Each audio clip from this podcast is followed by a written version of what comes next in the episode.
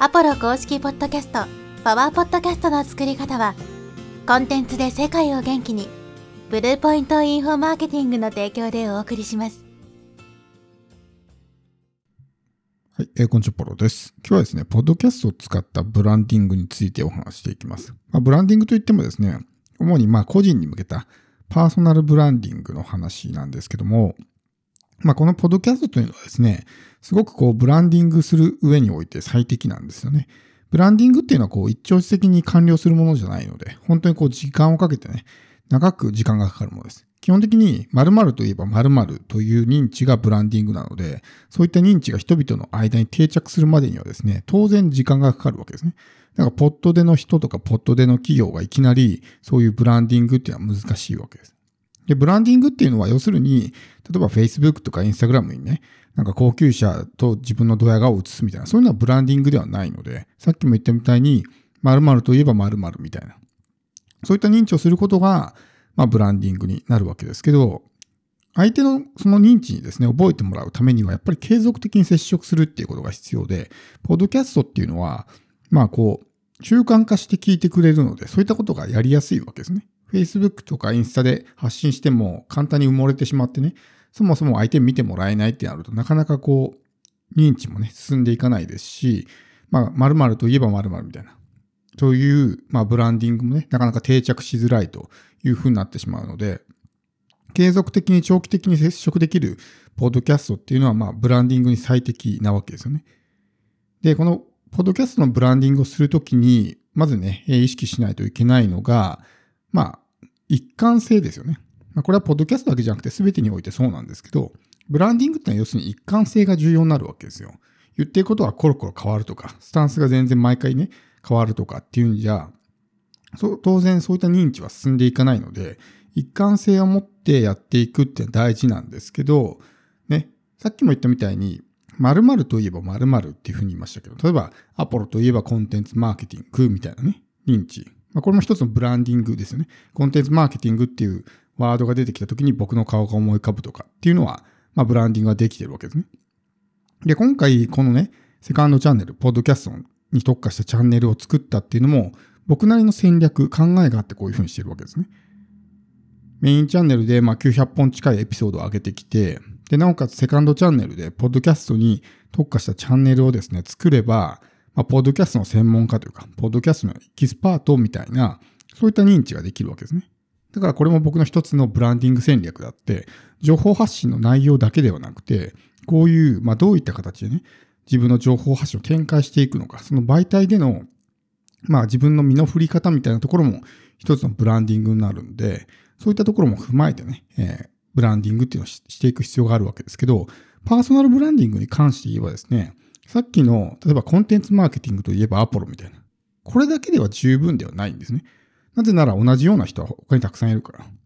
コンテンツマーケティングで言えば A さんとかね、山田さんとか鈴木さんとかいっぱい出てきたら、それだけではまあ十分ではないわけですね。当然そこにすら自分の名前が出てこないっていうのは、まだ全然ブランディングができてないってことですけど、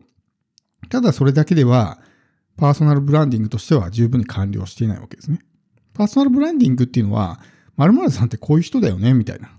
そういうところまでちゃんと相手に浸透してるかってところが大事で、要するに自分の世界観とか、スタンスとか、そういったことも相手に理解してもらう必要があるわけですね。だから僕の発信を聞いている人とかであればですね、そういう DRM とかで無理やり相手を煽ってね、こう集客するんじゃなくて、コツコツと情報発信をして信頼を作って、数は少なくてもいいからファンを作っていきましょうみたいな。まあそういうスタンスを話してますし、実際自分自身もそういうふうにやってきてるわけですね。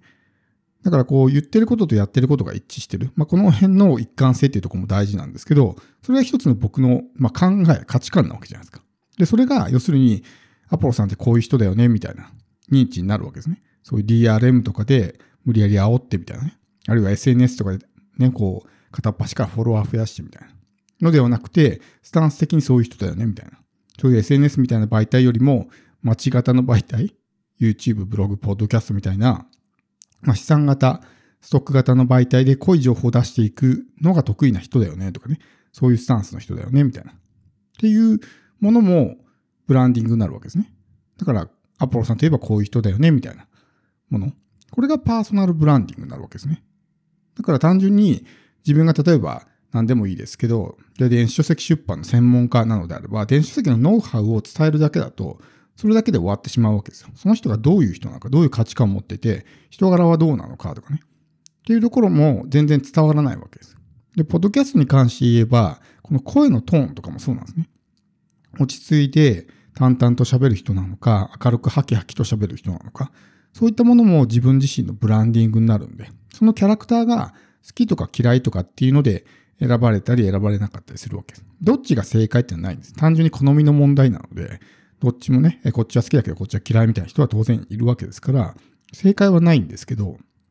そういう声のトーンとか、あとは世界観ですね。自分が表現する世界観。僕だったら他の人と同じことをやりたくないとかね。他の人と違うことをやるっていうのが自分の中で大事にしている価値観、一つの世界観なので、そういったもの、自分のやり方、自分のスタンスでやっていきましょうっていうのが、まあ、僕のメッセージになるわけですね。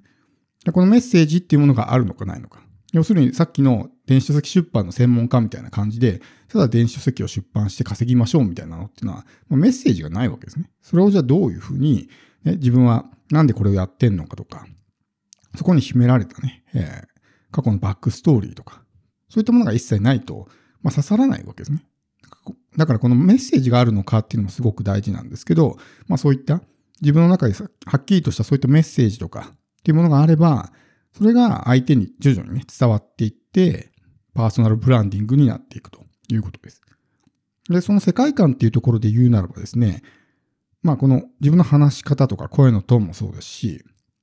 あとは例えば細かいところで言うと、カバーアートですね。カバーアートのデザインとか、すごくクールな感じの人なのに、例えばカバーアートがピンク色でね、ものすごいポップな感じだったら、噛み合わないわけですね。だからそれはやっぱり自分のチャンネルのテーマとか、自分自身のね、キャラクターとかに合わせて、一貫性を持たせるってことがすごく大事なんですよ。だからパーソナルブランディングっていうところに関して言うならば、単純に、例えばこういうのが流行ってるから自分はこういう形でブランディングをするっていうのではなくて、自分のあり方と一致してるのかっていうのは大事なわけですよ。だから、本人は例えば人と同じことをするのが好きとかね、流行が大好きっていうあり方なのに、ね、他の人と違うことやりましょうとかって言ってるんじゃ、あり方と、まあ、言ってることがこう一致しない、伴わないわけですね。だからそれだとやっぱりパーソナルブランディングにならないわけですよ。そこに当然熱がこもってこないわけだし、上辺だけで発信しているみたいなことになるわけですね。だから自分のあり方とそれがちゃんと一致してるのか伴っているのかってところも考えていかないといけない。それって自然とやっぱり伝わるんですね。だからこそ、まあ、ポッドキャストだけに限らず、いろんなところでね、その自分の価値観とか、自己主張っていうものをしていかないと、そういったものっていうのは相手に伝わらないので。だから、ポッドキャストでやっぱりその継続的に自分はこういう考えを持ってますっていうのをどんどんどんどん発信していかないと、ね、えー、伝わらないわけですね。それができるのがポッドキャスト。継続的に聞き続けてくれるんで、そうすると、この人ってどういう人なんだろうって相手が思ってくれたときに、ね、〇〇さんって言えばこういう人だよね、みたいな風に思ってもらえる。単純に何々の専門家だけではなくて、何々の専門家の中でも、こういう考えを持った人だよね、みたいな風に思ってもらえるわけですね。で、あと付け加えて言うならば、例えば自分のサムネの画像とかね、肩書きとかっていうのは他のプラットフォームと一致させた方がいいです。たまにその SNS とかブログとか YouTube とかで全然違うアイコンとか使ってる人がいるんですけど、そうするとこう一致しないんですね。この人とこの人が同一人物みたいな感じにならないから。そこは全部一致させる。肩書きとかね。っていうものを全部一致させないと。媒体によって自分のね、えー、その顔が変わるとか、スタンスが変わるっていうんじゃ、それもブランディングにならないんで。このプラットフォームだけではなくて、すべてのプラットフォームにおいて自分の発信内容とかスタンスとかね、そういったものを一致させる。そうしないと、ね、えー、YouTube の自分と Podcast の自分が同一人物だとみなされない。ね、同じっていうスタンスが全然違う風になってしまったりとかね。そもそも、そのアイコンが違うからね、同一人物だと認識されないとかっていうふうになるんで。それだとブランディングとは言えない。ブランディングっていうのは全部通して一貫性を持たせることが大事なんで、ポッドキャストだけじゃなくて、他の媒体とバランスをちゃんと考えてね、やっていくってこともすごく大事です。